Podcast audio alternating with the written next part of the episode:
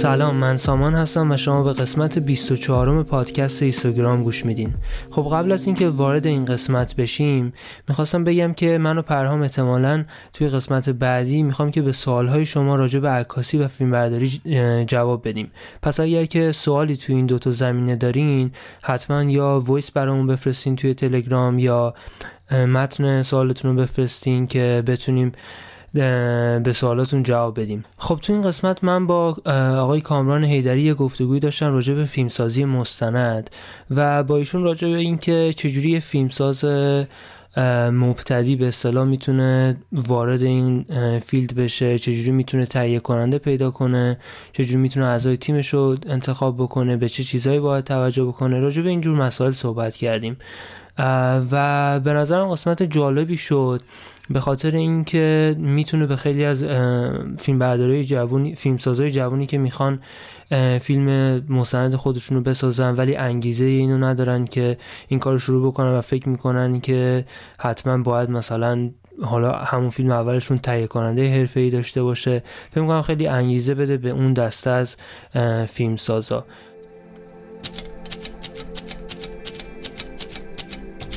اینستاگرام پادکست لطفا خودتون رو یه معرفی بکنیم برامون. من کامران هیدری مستندساز. حرفم بیشتر فیلم مستندسازیه. درسته. همین می‌خواستم بپرسم اینم مثلا چجوری وارد این کار مستند شدین؟ خب من اولش هم عشق فیلم داستانی بودم. هنوزم هستم دیگه خب. اما خب شروع هم که کردم قرار بود یه فیلم داستانی کوتاه بسازم. بعد بازیگران نیومدم من من یه سوژه کنارش داشتم که می‌خواستم بسازم مستند. توی بافت قدیم شیراز در مورد داش آکل. خواستم برم ببینم که داش آکل مثلا واقعیت داشته بوده نبوده اینا. و اون فیلم داستانیم که OK نشد منم دوربین گرفته بودم از مثلا انجمن سینما جوان. دیدم که بچه ها نیومدن مثلا بازیگرام نیومدن. گفتم برم فیلم مستند بسازم. بعد رفتم فیلم مستند داش آکل ساختم اینا و edit زدیم و اون موقع هنوزم edit خطی بود. یعنی غیر خطی نبود. یعنی تدوین کامپیوتری نبود. بعد من جز کسایی بودم که حالا مثلا جز اولین کسایی بودم که تدوین غیر خطی می‌کرد. این که میگم سال 82 فکر کنم. 82 آره. بعد فیلم گرفت و مثلا جایزه گرفت و خیلی جا رفت. بعد خیلی هم محبوب شد. بعد گفتیم ای چه باحال فیلم مستند باحال اینا. بعد دیگه ادامه دادم همینجوری انقدر ادامه دادم که تا الان دارم فیلم مستند می‌سازم. چه جالب. اون فیلم رو خودتون تنهایی انجام دادین یا تیمی بودین؟ آره اونو فیلم‌برداری تنهایی کردم. اما edit شو چون ما اون موقع تد کامپیوتر که کامپیوتر مثلا چیز نداشتیم که نرم افزار Premiere روش نبود Pentium two داشتیم که جواب نمی‌داد. حالا مثلا یکی اومده بودن three اومده بود و اینا. یه آقایی پیدا کردیم که توی تلویزیون کار می‌کرد و مثلا یه کامپیوتر هم داشت تدوین می‌زد که ما اینو مثلا shot list کردم مثلا با VHS نگاه کردیم خب VHS فیلم برداری کرده بودم دیگه. shot list کردم از time فلان به time فلان. چون من تو خونه هم نمی‌تونم تو بیای خونه من برای تدوین. دیگه من اینا رو shot list کردم گفتم از مثلا فلان time بخوره فلان time اینجوری. و اینا رو چسبون به هم دیگه. در واقع تدوینش شما انجام دادین فقط وسیله داشت دیگه. فقط آره دیگه اون وسیلهش داشت و انجام داد برامون. بعد دیگه خب این فیلم خب جواب داد باحال بود و اینا. من دیگه علاقمند شدم. البته خودم همیشه به پژوهش خیلی علاقمند بودم. و این شیوه کار رو دوست داشتم و مستندم خب بخش زیادیش به پژوهش ارتباط داره. و خب مستند باعث علاقمندیم شد. حتی توی عکاسی ها هم بعض موقع همین, همین نوع شکل گرفت. یعنی همین که بر پایه پژوهش یا انسان شناسی این از کجا ریشه می‌گیره؟ آیا مثلا تحصیلاتتون تو این زمینه مثلا انسان شناسی بوده یا اصلا هیچ ربطی نداره؟ نه به خاطر شاید ایل تبارم جایی که زندگی کردم بزرگ شده جایی باشم که چون من توی اشایر دنیا آمدم. پدرم شرکت نفتی بود و ما دیگه اومدیم مثلا خوزستان یه مدتی بودیم بعد دیگه اومدیم گشتاران پدرم شرکت نفتی بود اما همیشه توی اشایر بودیم.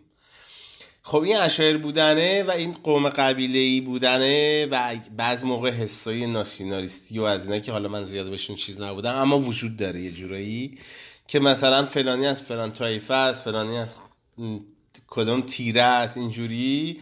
خب این یه حس پژوهشی داره دیگه می‌دونی؟ یعنی اینکه بعد ییلا قشلاقی که می‌شد و من مثلا با این مثلا می اومدم چندین بار باش اومدم تا ییلاق و بعد مثلا این کوش تو مسیر کوچی که راه میافتادیم اون موقع خب خیلی کسا رو می‌بینی خیلی چیزا رو دنیای جدیدی رو کشف می‌کنی. خب این دنیا جدید کشف کردن باعث میشه که شما هم علاقه من باشی به این شیوه به این شیوه نگاه به اطرافت. و کنجکاو باشی. یه نکته هم بهش اشاره کردین و اینکه خیلی علاقمندی به اینکه توی همون حوزه جغرافیایی که بودین و به دنیا اومدین کار بکنین که بیشتر کاراتون هم توی همون مرکز ایران به پایینه. یعنی استان فارس و بوشه رو بیشتر کاراش همون طرف هاست اگه اشتباه نمی آره بیشتر که توی شیرازه و توی جنوب که الان بیشتر هم جنوب شده. یعنی یه ذره برگردیم به پیش تولید کاراتون. چجوری اصلا سوژه رو پیدا می‌کنی. یه اشاره به این کردین که تا یه حدی توفیق اجباری بود مثلا اون فیلم اولتون. ولی آیا مثلا برای کارهای بعدی برنامه خاصی دارین برای پیدا کردن سوژه ها چجوری هستش؟ مرحله اول باید خودم دوست داشته باشم سوژه رو. یا نوع شیوه روایت فیلمو. خب به خاطر همین همیشه اون سوژه‌ای که خودم دوست دارم مثلا انتخاب می‌کنم. اما کنار اون یکی دو تا موضوع هم هست که علاقه مندم مثلا دوست دارم که اونها هم این اتفاق براش بیفته. یکی مخاطبه. یکی هم تهیه کننده خب حالا تهیه کننده الان دیگه به اون شکل نیست که من بخوام هنوز خودم رو به یه شکلی خیلی مثل 7 سال پیش پرزنت کنم. الان شرایط بهتره و مثلا پیش تولیده یعنی مثلا برای سال دیگه برنامه دارم. دو سال دیگه با تهیه کننده ها برنامه دارم مثلا. این شکل دیگه از حالت چیز در اومده به خاطر نمونه کارهایی که دارم اینا مثلا این اتفاق میفته. اما مخاطب برای من خیلی مهمه. چرا؟ چون که توی سینما مستند ایران خب خودم هم خیلی مطالعه کردم. می‌بینم که چقدر فیلم های ما, ما ریتمش که کند غیر از این موضوعات موضوعات تلخیه نه که تلخی بدا اما اصولا یه آمار خیلی زیادی نمی‌تونی فیلم ببینی که همش تلخیه. چرکه نامیدیه خب؟ من خودم بیشتر دوست دارم که فیلمان پر انرژی باشن فضاشون. به خاطر این این انرژی خب مخاطبم دوست داره اغلب چون مثلا با فیلم من نگهدار جمالی وستر می‌سازم و فیلم دینگو مرا من اینو تجربه کردم. به خاطر این دوست دارم که خب سوژه انتخاب کنم که از همه اول احساس کنم که مخاطب دوست داره. نه مخاطبی که مثل سینمایی که هر چی بسازی بره بخنده و الکم باشه نه. یعنی اینکه در این حالی که مخاطب داشته باشه مخاطب خاص داشته باشه حتی عامم داشته باشه. خب جامعه خود مستندسازا منتقدین و مخاطبای جدیتر هم فیلم رو دوست داشته باشن. یعنی این دوتا رو با هم داشته باشم. که حالا دوتا فیلم دو تا فیلم قبلی این اتفاق براش افتاده بود خودم دوست داشتم که دیگه اینجوری کار بکنم. اتفاق من یادم چند سال فیل... چند سال پیشم که فیلماتون رو دیدم توی سینماتیک خانه هنرمندان.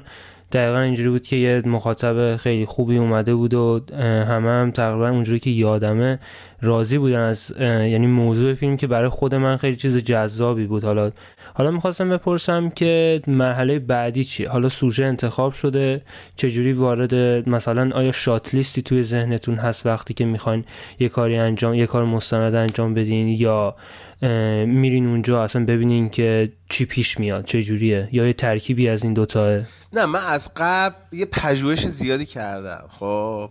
یعنی اشراف زیادی دارم بعد انتخاب می‌کنم که حالا اینو بسازم یا نه. قبل از که اینو بگم یه موضوع جالب بگم. ببین من یه فیلم ساختم به اسم دینگومه رو. احتمالا دیدید فیلمو. اینو برای تلویزیون آرت ساختم. خب تلویزیون خب شیوه ساخت تلویزیون با فیلم جدیتر جدیتر نه. یعنی فستیوال خیلی فرق می‌کنه. مخصوصا تو ایران خب؟ یعنی فیلم سازی که فیلم مستعد می‌سازه و می‌خواد بره فستیوال های خارجی خب حس می‌کنه که باید اینجوری بسازه و این حسه. حالا نمی‌خوام محکوم کنم اما یکم تلخی و اجتماعی بوده. من گفتم که نه خب من می‌خوام یه فیلم تلویزیونی بسازم دیگه. بیام با یه نگاه مخاطب عام یه کسی که مثلا تو اروپا نشسته یه لحظه کنترل میگه دستش می‌زنه و اون یه لحظه اونو بگیره و بشینه نگاه کنه خب؟ و اصلا برام مهم نبود که الان برای فستیوال یا برای منتقدین چه اتفاقی میفته. خب فیلم ساخته شد و بعدم که دیده شد تلویزیون بعد جشنواره ها شروع شد و جالب بود. یعنی یه فیلم تلویزیونی که بعد جشنواره هم فیلم خواستن. بعد توی آلمان مثلا 45 اکران شد. اکران خیلی خوبی بود.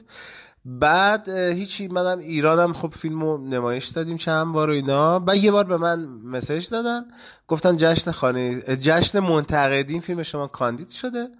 بعد سه روز بعد زنگ زدن گفتن جایزه گرفته. یعنی منتقدین هم بهش جایزه دادن. یعنی در اینی که شما آره یعنی مثلا فیلمی که برای تلویزیون ساختی. و برای من مهم شد باقار شد که چقدر خوبه که این دوتا رو با هم ترکیب. اما شیوه کار من خب خب الان که بخش زیادی از کارام به موسیقی رب داره به موسیقی جنوب رب داره همه رو می‌شناسم و همه رو یعنی اطلاعات کافی دارم در موردش مثلا. خب بعد کاری که می‌کنم سلکت می‌کنم دیگه. میگم که خیلی خوب. الان یه بخش از موسیقی جنوب به این موضوع رب داره و این موضوع چقدر برای مخاطب می‌تونه جذاب باشه یا برای تهیه جذاب باشه یا حتی برای تلویزیون جذاب باشه یا حتی برای جشنواره خب اینا رو شروع می‌کنم روشون کار کردن دیگه. اما وقتی که شما می‌خواین این کار بکنید خب به هر حال یا تلویزیون هم باید علاقه کنید دیگه. می‌دونید و فقط خودت نیستی که تصمیم می‌گیری. اونا هم تصمیم گیرندن حتی توی روایت حتی توی سوژه. و اینجوری نیست که مثلا بالای سر کارگردان بیستن و تصمیم بگیرن. یه شراکت گروهیه که اونها هم آدم های حرفه ای که کمک می‌کنن برای بهتر شدن تولید و بهتر شدن فیلم. اما بعضی موقع هم هست فیلم انقدر شخصیه. مثلا این فیلم قبلیم علی آقا. که حالا مثلا فستیوال ایتفا که یکی از فستیوال های یعنی بهش میگن کن سینمای مستند دیگه فستیوال های فستیوال مستند بزرگترین فستیوال دنیاست توی مستند اون فیلم مثلا وقتی ساخته شد آدم ها رو علاقه من کردم که ببین شما به من پول بدید. من یه فیلم شخصی می‌خوام بسازم و شما اوکی هستید من این کارو بکنم. و اتفاقا خب کمک کردن. و بعدم که تصمیم گرفتن که درصد 60 درصد از کارم بدم به خودم. یعنی 50 درصد هم بدم به خودم. یعنی هم فیلم خیلی شخصی بسازم و همین که درصدی هم به من بدن. اون یه شکل ایدئاله. این هم خوبه. یعنی بازم با تهیه کننده‌ای کار می‌کنین که سالها خودشون تجربه تولید فیلم مستند دارن. و همه دنیا فیلم مستند ساختن مثلا. الان خب به حال یه پورتفولیویی دارین شاید مثلا راحت تر باشه پیدا کردن تهیه کننده ای که این آزادی رو بهتون بده. اوایلش چجوری بود براتون؟ مثلا چجوری سعی می‌کردین که این مخارج رو یه جوری تأمین بکنین؟ آیا هزینه شخصی بود یا مثلا چجوری بود؟ به من فقط فیلم داشکل با هزینه شخصیم ساختم. اولین فیلم مستندم. سال 82 از سال 82 تا الان من با تهیه کننده کار کردم. یا از خوششانسی بوده یا نوع رفتاری که من داشتم و انرژی که داشتم و آدم ها علاقه من بودن که یا من علاقه من بودم با اونا یا اونا علاقه من بوده با من کار کنم مثلا فیلم بعدی من اتفاقی افتاد توی یه جلسه نمایش فیلم داشکل من مثلا تو اون جلسه که نمایش فیلم داشتم بالا گفتم که من دوست دارم فیلم بعدی در مورد بهمن بگی باشه. و یه آقای بیرون گفت که خب من شنیدم من دوست دارم تهیه کنندت باشم. مثلا اینجوری. به همینجوری را افتاد دیگه. یعنی فیلم به فیلم اتفاق تهیه کننده افتاد. شایدم من خودم هم تصمیم گرفتم که به شیوهی کار کنم که با پول خودم کار نکنم و با تهیه کننده کار کنم و حرفی تر میشی یاد می‌گیری شیوه تولید رو که چقدر باید رایت کنی توی خرج کردن پول یا چقدر باید خرج کنی و توی تولید مثلا دستمزد بگیری پول در بیاری یا اینکه مثلا امیدت به فروش فیلم باشه در به تلویزیونا باشه. خب اینا باعث میشه که یاد بگیرم. من اصولا آدمی نیستم که بگم که نه من خیلی زجر کشیدم من خیلی درد کشیدم. خونم فروختم ماشینم فروختم یا پول تو جیبیمو دادم. من هیچ وقت این ریسک رو نمی‌کنم اصلا اصولا تو این بخش آدم ریسک پذیر نیستم. خب پیشنهادتون برای مثلا یه جوونی که می‌خواد وارد این field بشه چیه؟ مثلا چجوری بتونه تهیه کننده پیدا بکنه؟ ببین به چند شیوه است. اول اول که آدم شروع می‌کنه کار کردن طبیعتا کسایی میشناسنت و مثلا یه حس خوبی بهت دارن که آدم های اطرافتن. خب برای شروع. و شما شروع می‌کنید مثلا آدم های اطراف شهرت کسایی که مخاطبتن. و به اینا یا پیشنهاد میدی یا توی فضایی می‌ذاری که اونا پیشنهاد بدن یعنی. اما این انرژی هم که باید از طرف خودت باشه یعنی باید آدم پرشوری باشی پر انرژی باشی و خیلی علاقمند باشی که اونها بهت اعتماد بکنن. بگن که مثلا این می‌تونه این فیلم رو بسازه یا فیلم این فیلم رو می‌تونه در بیاره. و این باعث میشه که خب شروع, شروع از اینجاست دیگه. یواش یواش یکی دو تا فیلم که می‌سازی با آدم های جای دیگه آشنا میشی توی فستیوالا. و این مرحله داره دیگه. مرحله مرحله شیوه رفتارت با آدم هایی که می‌خوان باید کار بکنن سرمایه گذاری بکنن ببین متد خاصی نداره. من فکر می‌کنم مثلا برای من این پرشوری و علاقه شدید من به سینمای مستند و خیلی کار کردن من یعنی من خیلی کار می‌کنم.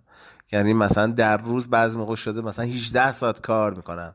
یا از صبح که بلند میشم به سینمای مستند فکر می‌کنم. حالا کنار اون زندگی برای من مهمتره. یعنی اینجوری نیست که سینما یا سینمای مستند برای من اولویت اول باشه. زندگی کردن و روابطم و خانواده و کارهای شخصی رو واقعا خیلی خودم هم دوست دارم. اما کنار اون خب سینمای مستندم علاقه مندم دیگه. این پرشوریه و پرکاریه و انرژی که می‌ذاری باعث میشه خب تاثیر بذاره. یا یه جا یه فیلم این تاثیر رو می‌تونه بذاره. مثلا برای من فیلم من نگهدار جمالی وستر می‌سازم. این نقطه شروع تایکانده های تر بوده برای من. مثلا وقتی من این فیلم ساختم مثلا editor خوبی داشتم و مثلا کیارستمی این فیلم خیلی دوست داشت چون editor من بهمن بود بهمن کیارستمی بعد خب این فیلم رو کیارستمی دید بعد با خودش برد فستیوالا چند تا فستیوال داد و خب فیلم راه افتاد و رفت. خب و توی فستیوالی مثلا تهیه اومدن گفتم ما دوست داریم برامون فیلم بسازی. و اون نقطه ای بود که دیگه من شروع کردم خیلی حرفه‌ای تر و حتی حرفه که تو درآمدم داشته باشی. خیلی کارهایی که بخواستی انجام بدی بذاری کنار فقط به این فکر کنی که خیلی خوب. من الان قرار این فیلم تو دو سال بسازم این قدم قرار دادمه و چجوری کار کنم که درآمد داشته باشم؟ و این را افتاد دیگه. و الانم که خوشبختانه چند سالیه که با تایکانده خیلی خوب کار می‌کنم با تلویزیون خیلی خوب و حتی تایکانده ای دارم که مثلا دو سال پیش جایزه کن گرفته و مثلا تایکانده فیلم مستند من شده درسته. پس چیزی که دارم میشنوم اینه که اول خب یه فیلمی بسازین که مثلا یه چیزی برای نشون دادن داشته باشین. حالا سوژه که بهش علاقه دارین بعد سعی کنین که از طریق اون مثلا بتونین تهیه کننده ها رو ترغیب بکنین که بیان باهاتون کار بکنن و ببین هم ترغیب کردن است هم اگه که این فیلم خوب ساخته باشه واقعا راهش پیدا می‌کنه. خودش دیده بله میشه خودش آره. دیده میشه. ببین مثلا فیلم نگهدار من اصلا دیگه دو تا پخش کننده داشت اوایل خب؟ مثلا یه دونه مثلا انگلیسی بود یه دونه هم ایرونی بود که خیلی پخش کننده خیلی خوبی بود. بعد خب فیلم یه دیگه قراردادش با پخش کننده تموم شد. اما اتفاقی که افتاد همین الان مثلا یه پخش کننده امریکایی می‌خواد فیلم مثلا نگهدار جمالی رو بگیره برای امریکا بعد 8 سال دوباره کار بکنه. با اینکه حدود 70 فستیوال و نمایش بیرون از ایران داشته. خب یعنی هنوز می‌تونه یه فیلم بعد 7 سال کار بکنه. هم از بابت دیده شدن و حتی از دید درآمدزایی شاید. آیا مثلا شما وقت می‌ذارین که برین مثلا لوکیشنی رو ببینین یا مثلا برای وقتی که برای فیلم برداری میرین بعد دفعه اولی که دارین اونجا رو می‌بینین چجوریه؟ چون یه سوالی هم راجع به مثلا شات لیست و اینجور چیزا داشتم می‌خوام ببینم که دقیقا مثلا همه اینا برنامه ریزی شده است یا نه چجوریه؟ ببین اصلا تو فیلم مستند اسم شادلیست آوردن خطرناکه. محکوم می‌کنن به دروغ گویی و طراحی کردن از قبل و داستان درست کردن تو فیلم مستند. مثل سینمای داستانی دیگه دکوپاژ shot list آره نه ببین من چون من خودم editor م خب نه shot list نمی کنم خیلی بداهه اونجا فیلم‌برداری می‌کنیم. اما خب همون لحظه به edit هم فکر می‌کنیم که پلان باز بگیریم نزدیک بگیریم که بعد بتونیم توی edit. اینا رو بهتر به هم بچسبیم تدوین کنیم. خیلی کم پیش اومده که قبل از اینکه من بخوام فیلم برداری کنم لوکیشن ندیده باشم. یعنی حتما میرم می‌بینم. بعض موقع است که سوژه فرار نیست ساکنه. خب تو میری اونجا یه مدتی میمونی و می‌دونی که دقیقا چه اتفاقی برای این شخصیت داره میفته و پیش بینی می‌کنی که چجوری فیلم برداری کنی که تصاویرت خاص باشه. اما در مورد موسیقی جنوب خب همه موسیقیدانا رو می‌شناسن و می‌دونم کجا زندگی می‌کنن. بعض موقع است به خاطر اون فضای فیلمم می‌دونم که کجا باید ازشون فیلم برداری کنم و تصمیم میرم کجا بگیرم. و اون کجا بودنه و اون location از قبل می‌دونم کجاست و دیدم. اما از قبل بازم یه بار دیگه می‌تونم برم ببینم. حتی صبحشم میرم همه چی رو هماهنگ می‌کنم اون location ها فضاها رو می‌بینم برنامه‌ریزی می‌کنیم. و بعد این برنامه‌ریزی باعث میشه که توی تولید و فیلم برداری سریع اینو بگیری. یعنی اگه پیش تولید خوبی داشته باشی برنامه‌ریزی درستی داشته باشی بعض موقع تو فیلم مستند اون روز می‌تونی فقط یک ساعت فیلم برداری کنی. خب دو ساعت فیلم برداری کنی. اما می‌دونی که اون چیز ایدالی که می‌خوای گرفتی الان. این خب این برنامه‌ریزی از قبل می‌خواد به حال. اما من اصولا می‌نویسم همه اینا رو. وقتی می نویسم دیگه می‌دونم دقیقا چی می‌خوام. مثلا الان من فیلمی که زمستون پاییز و زمستون ساختم در مورد ابراهیم منصفی ساختم. اما حدود دو سال نیم از سال 84 من این شخصیت رو میشناختم موزیکاشو میشنویدم و می‌رفتم جنوب بندر عباس. همه رو می‌دونستم کیا با ابراهیم منصفی دوستن و می‌دونستم کیا اصلا موسیقی ابراهیم منصفی رو کار می‌کنن. خب تا برسه دو سال نشستم تر نوشتم فیلم نامه نوشتم. و طراحی کردم. یعنی حدود مثلا الان از اون ور 6 سال از این ورم بگو 6 سال 12 سال پیش این تو ذهنم من بوده این فیلم رو بسازم. تو این 12 سال پیشم کلی رفتم جنوب دیدم بندر عباس دیدم با دوستای ابراهیم منصفی بودم با کسایی که کار مثلا موزیک ابراهیم منصفی کار می‌کنن. خب طبیعتا اشراف دارم بهشون دیگه. قرار نیست که کار دیگه انجام بدم و تصمیم گرفتم دو سال پیش اینو بسازم. درسته. اولش اشاره کردین که خب طبیعتا مثل خیلی از کسایی که کار مستند می‌کنن تنهایی شروع کردین ولی برای این پروژه آخرتون می‌دونم که صدا بردار داشتین و با یه تیمی کار می‌کردین. چجوری بوده مثلا تفاوت کار کردن با یه تیم نسبت به مثلا کار کردن تنهایی؟ آیا مثلا جاهایی که با یه سوژه مثلا تنها بودین این که مثلا چند نفر دیگه هم اونجا بودن باعث شده مثلا سوژه غیر طبیعی باشه یا اصلا با این مشکل مواجه نبودین تا حالا؟ ببین چون من سالها عکاسی خیابونی کردم خب دوست داشتم این فیلم بسازم که به مانند یه عکاسی خیابونی پورتری که می‌گیرم به همون شیوه فیلم بسازم. که همین فیلم علی آقا که در مورد کف کفتر بازه شکل گرفت خب. اینم دو نفر بودیم یعنی من هیچ وقت تنهایی فیلم نساختم خب. دو نفر بودیم که خودم فیلم برداری می‌کردم دوستم چیز می‌کرد صدا برداری می‌کرد. اما همه کار می‌کردیم محیط تولیدی نمی‌دونم مثلا دستیاری یعنی همه یعنی وظایف مشخص بود. اما مثلا یه فیلم دینگو ماره تو مجبوری که خیلی رو بیاری توی کار. فیلم مردار بیاری صدا بردار بیشتر بیاری. چون موضوعش فرق می‌کنه. علی آقا تنها توی خونهش کفتر بازی می‌کنه و نمیشه آدم شلو آدمای زیادی بر سر توی خونهش یا روی پشت بونش. اما فیلم مثلا دینگو مارو یا ابراهیم منصفی خب خیلی زیاده دیگه. یعنی سوژا زیادن لوکیشن ها فرق می‌کنه. بعد باید خیلی حرفه تر کار کنید تصاویر خیلی بهتر باشه صدا خیلی بهتر باشه. به خاطر همین باید آدمای حرفه تو این کار بیارید چه تصویر بردار چه صدا بردار چه حتی مدیر تولید. خب مثلا من اون روز حساب کردم برای فیلم ابراهیم منصفی حدود 150 نفر مستقیم و غیر مستقیم درگیر این پروژه بودن. چه توی تولید انظر فنی چه سوژه های فیلم. مثلا بوده یه نفر رفتیم فیلم برداری کردیم یا یه بندی بوده مثلا ده نفر بودن. یا اینکه مثلا مراسم زار فیلم برداری کردیم که درسته با اون خانواده رفتیم همان کردیم. مثلا اون خانواده همان کرده 7 نفر بودن. هم وقتی که مراسم زار شروع میشه حدود مثلا درسته مثلا 100 نفر 150 نفر میان توی مراسم زار. اما شاید با 20 نفرش هماهنگ شدیم که بهتر فیلم برداری کنیم. می‌دونی خب خیلی وقت گیره باید 7 ماه بری اون شهر زندگی کنی خونه اجاره کنی و هر روز با این شخصیت ها باشی درگیر باشی باهاشون. بعضی موقع نه دیگه فیلم مثلا در مورد یه شخصیت دو نفر میری می‌سازی. هر کدومش به یه شکلیه. آره. بعد افرادی که برای تیمتون انتخاب می‌کنین چجوری مثلا فرد درستی رو برای کار انتخاب می‌کنین؟ یا اینجوری که مثلا فقط با آشناهاتون کار می‌کنین؟ یعنی کسایی که از قبل میشناختین؟ ببین من سر این موضوع خیلی خیلی وسواس دارم. خیلی حساسم. چون که اتفاقات بد میفته و آدم رو میترسونه و وسواس می‌گیری.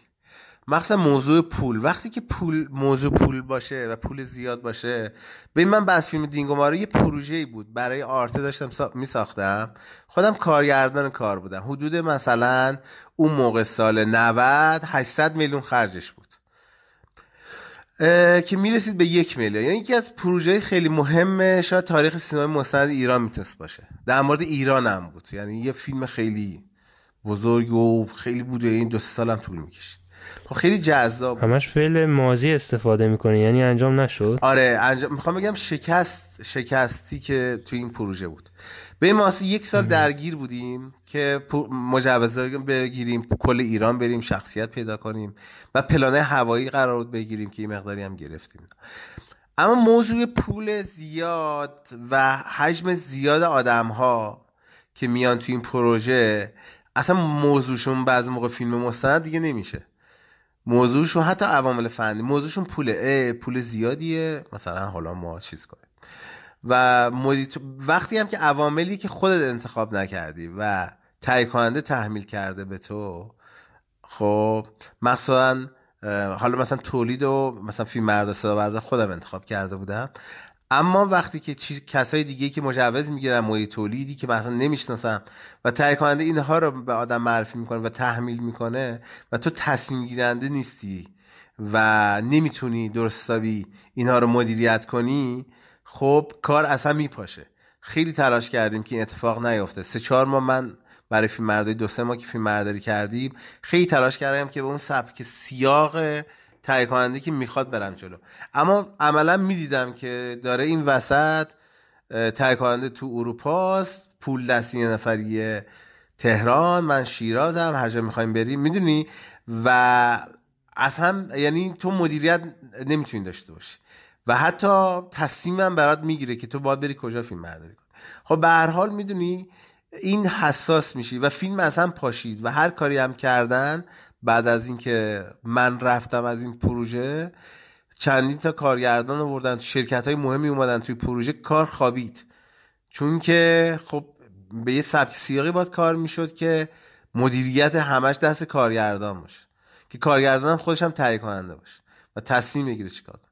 به خاطر اینکه بعضی این پروژه اصلا پاشید که خیلی هم حیف بود و می‌تونست که پروژه مهم تاریخ سینما ایران باشه واقعا. من حساس شدم روی عواملم و خیلی با وسواس انتخاب می‌کنم واقعا عواملم هم از بابت کار خوب یعنی آدمای فنی خوب هم از بابت اخلاق حرفه ای که بدونن که سر کار فقط موضوع پول نیست. یعنی خیلی خوب دستمزدتو می‌گیری اما موضوع بیس خود اون فیلم است که باید انرژی بذاریم وقت بذاریم تا فیلم خوب در بیاد. به خاطر من خیلی روی موضوع حساس شدم متاسفانه. آره خب خیلی مهمه دیگه چون داریم میریم فیلم برداری کنیم و باید برای همه اعضای فیلم اعضای اون کادر فنی مهم بهتر شدن بله، فیلم باشه. ما توی پادکست همون معمولا از مهمون برنامه می‌خوایم که مثلا یه آهنگ مورد علاقه رو به اون بگه که اون وسط ها پخش کنیم. شما چیزی تو ذهنتون هست؟ علاقه من یه خواننده است توی بندر عباس به اسم بنام پانیزه.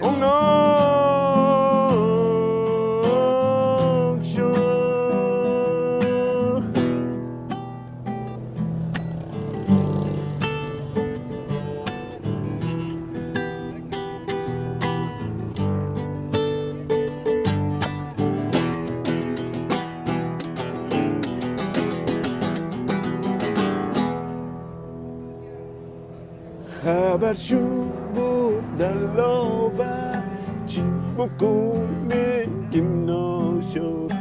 شون کشتو شیر دلاور. چی بکنیم چجوری اون ویژنی که توی ذهنتون هست و مثلا به تدوینگر منتقل می‌کنین یا مثلا کنار دستشین؟ چجوریه؟ ببین من خیلی تجربه خوبی داشتم. دو تا کار با بهمن کیارستمی. یکی از بهترین تدوینگرها و باهوشترین تدوینگراست. اصلا تدوینگر نمیشه گفت. یه کارگردان جدیدیه با راشا. یعنی مثلا شما ما کارگردان تصویر برداری باشیم بهمن به عنوان تدوینگر می‌تونه یه کارگردان این راشا باشه. خیلی تدوینگر خوبیه با حوصله است. یعنی اینکه اگر که دوست داشته باشه راشا رو موضوع رو خیلی انرژی خوبی میزه من تجربه خیلی خوبی داشتم باش کار کردم. بعد رسیدم به فیلم دینگو مرو که تدوینگرم آلمانی بود و خودم. یعنی با هم کار کردیم که base ش خودم تدوین زدم البته. فیلم علی آقا هم که خودم تدوین زدم. الان اغلب این یکی دوتا کار آخری رو خودم تدوین زدم. یعنی خیلی وقتی که با تدوینگران ننشستم. اما خب با بهمن اینجوری نبود که بشینیم. بهمن خودش edit می‌زد. اصولا زیادم علاقه نداره که کارگردان کنارش بشینه. فقط مثلا شاید ما یه بار میگه بیا ببین نظرت چیه حالا دو ساعت ببینه بعد بره. می‌نشست کار می‌کرد. و من فقط با بهمنم کار کرده بودم به عنوان editor. دیگه با editor دیگه کار نمی‌کردم. مارتینم که آلمان بود با اینترنتی فایل رو میفرستادیم برای هم دیگه. دیگه این دوتا آخری رو خودم edit زدم. اما این کار آخری رو تصمیم گرفتم که خودم اسمبل کنم یعنی رافکات بزنم بعد بدم به یه تدوینگر خوب سینمای داستانی نه تدوینگر فیلم مستند. یعنی هنوز پیدا نکردم چه کسی. اما طبیعتا نمیرم بشینم کنارش. همان اینکه وقت ندارم بعد تدوینگرم که شیراز به اون شکل نیست تهرانه زیاد نمیشه رفت و اومد. همین که خب خودش دستش باز باشه و تصمیم می‌گیره که چجوری ادیت بزنه مهمتره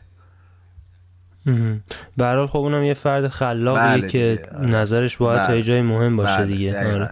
خب فیلماتون خیلی توی خارج از ایران هم دیده شده می‌خواستم بپرسم آیا تفاوت بارزی توی نظرات بیننده های ایرانی خارج از کشور یا حتی خارجی ها نسبت به کسایی که توی ایران فیلم دیدن هم بوده یا نه ببین یه موضوع جالبی که هست اینه که همین فیلم دینگو مرا دو سه تا شهر بالاتر از بندر عباس هم اینها این شخصیت ها رو ندیدن و نمی‌شناسن تا برسه شیراز و حتی تهران. بیرونم که دیگه همین. یعنی فرقی با دوست شهر بالاتر از بندر عباس دورتر از بندر تا تورنتو یا امریکا یا اروپا هیچ فرقی وجود نداره. بله. یعنی من دیدم همون قدی که توی ایران هیجان زده این موزیسین ها این شخصیت ها شدن تو اروپا توی تلویزیون آرته یا اون اکران 45 هم توی مونیخ همه اینها مثلا می‌بینی که نزدیک به همه شاید توی یه شهرهایی اینجوری نباشه. مثلا شاید توی نیویورک های آفریقایی تبار زیاد باشن و شاید انقدر شبیه باشه که اون دیده باشه بگه خیلی خوب این خیلی شبیه اون آدمی که توی نیویورکه. یا توی مثلا شهرهایی که مثلا شاید توی پاریس که آفریقای تبار زیاد باشه اینا موزیکشون شاید مثلا تک... مثلا دی شنیده شده باشه که آفریقایی تباره. شاید فقط براش این موضوع جذاب باشه که مگه توی جنوب ایران مثلا مگه توی ایران آفریقایی تبار داریم؟ وای چرا اینقدر موزیکشون باحاله؟ من فکر نمی کردم که توی ایران شکل اینجوری موزیک باشه یا آدم اینقدر راحت باشد با موزیک کار بکنن آره. اتفاقا بهش اشاره کردین که خیلی نمی‌دونن اصلا توی جنوب ایران آفریقایی هستن یا نه. یکی از عکاسای ایرانی هم احسانه نمی‌دونم چی چی اتفاقا ایشون هم آلمان بودن اومده بودن همین ایران توی جنوبی پروژه عکاسی هم من خودم فرستادمش جدی؟ چه جاله یه کتاب کار کرده بود. اما خب ببینید به نظر من عکاسی مستند و انسان شناسی خب به یک روز دو روز یا یه هفته رفتم با یه خانواده یه محل عکاسی کردن تو کوچه. دم در خونهشون نیست. به عمیق‌تر باید شد. به فرهنگی که اینا دارن به مراسمایی که دارن به شیوه زندگی که اینا دارن و انقدر نزدیک شدن با اینا که فقط اینا رو نذارید دم در یا تو کوچه به خاطر که رنگ پوستش عکس بگیری. خب این حس خوبی نیست اتفاقا. یه جوری کار کردن ضعیفتریه. باید time زیادی گذاشت. خیلی time گذاشت. به خاطر همین من خودم علاقمندم که به این شیوه کار کنم. خیلی خیلی مثلا وقت بذارم باشون زندگی کنم که احساس کنم که واقعا یه کاری کردم. می‌دونید؟ این زمانه و انرژی گذاشتن خیلی خیلی مهمه. تا اینکه شما مثلا تو چهار پنج روز برید یه چند تا عکس ازشون بگیرید خب زیاد اطلاعات به مخاطب نمیده. آره. موافقم باهاتون. ولی خب این یعنی این کامپرومایز یا این این کاری که همیشه هستی یعنی بعضی دوست دارن که مثلا خیلی وقت بذارن ولی خب بحث مالی قضیه هم هست دیگه خیلی ها مثلا توانایی اینو ندارن که اون وقتی که می‌خوان رو روی پروژه بذارن. ولی کاملا با تو موافقم که وقت بیشتری باید بذاره روی پروژه برای اینکه عمیق‌تر بشه.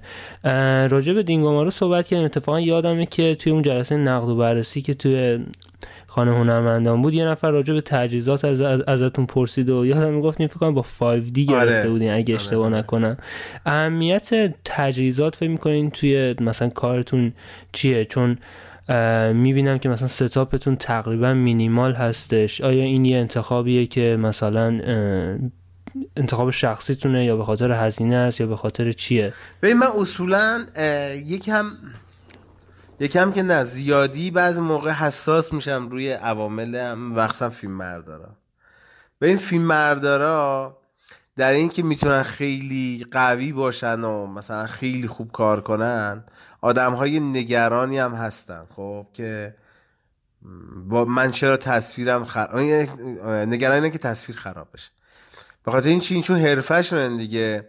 به این نگاه می‌کنن که خیلی خب من اگه تصاویرم خوب باشه خب تماشاچی یا داورا یا هر چیزی میگن که این کارش خوبه.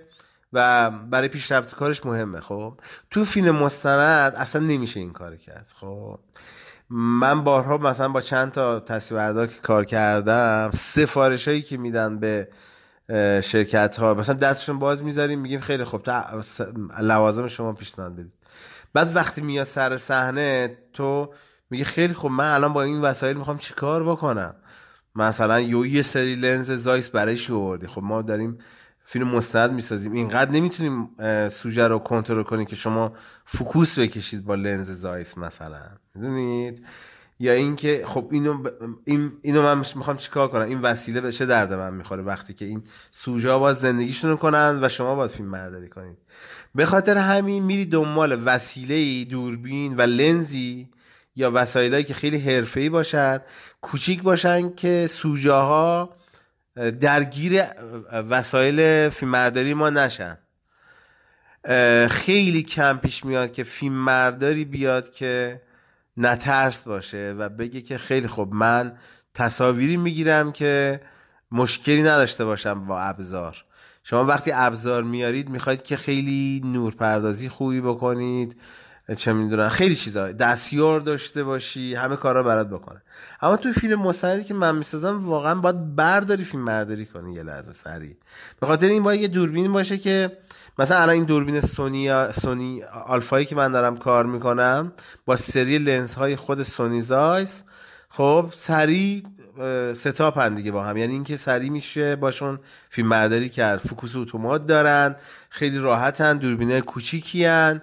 و می‌تونی بدون هیچ ابزاری که بهش وصل کنی فیلم برداری کنی. به خاطر همین من خیلی دوست دارم که این لوازم هم کوچیکتر بشه. کوچیکتر بشه اما خیلی لوازم قوی باشه. مثلا این آلفا خیلی دوربینای حرفه‌ای و خیلی قوی هن. اما کوچیکن و راحت میشه ورداشت فیلم آره اینا. که اصلا انقلابی اتفاقا توی قسمت های قبلی هم راجبشون حرف زدیم. به عنوان سوال آخر می‌خواستم اینم برنامه های آیندهتون چیه؟ آیا چیز خاصی مثلا دارین کار می‌کنه اگه بتونیم به اشتراک بذارین. ببین آره همین دوتا کاری که کردم یکیش که فیلم برداریش تموم شده داریم ادیت می‌زنیم یکیش هم نصفش رو باید بریم آفریقا فیلم برداری کنیم که در مورد موزیکه و این اه، خواستگاه آفریقایی تبارایی که توی جنوب ایرانن که من میبرمشون با خودم آفریقا. تو مراسم هایی که توی جنوب باشون گرفتیم اونجا هم همین مراسم ها رو باشن باهاشون و اینا. خواستگاهشون که 700 سال پیش هم اونجا اومدن. خب این یه پروژه‌ای که به نظر من تا این یک این یک دو تا پروژه همینجوری باید مجبوریم کار بکنیم اما فکر کنم جز آخرین کارهای مستنده که فعلا انجام میدم چون دارم فیلمنامه داستانی می نویسیم با یکی از دوستامون. امسال نه یعنی امس- یعنی امسال که نه سال دیگه می‌خوام فیلم سینماییمو شروع کنم. خیلی هم خوب. اگر که حرف نهایی دارین حتما دوست داریم که بشنویم. مرسی. دیروز که کانالتون دیدم خیلی خوب بود خیلی دوست داشتم. مخصوصا با یکی دو تا دوست مشترکی داشتیم که اینا صداشون رو شنیدم. خیلی خوب بود.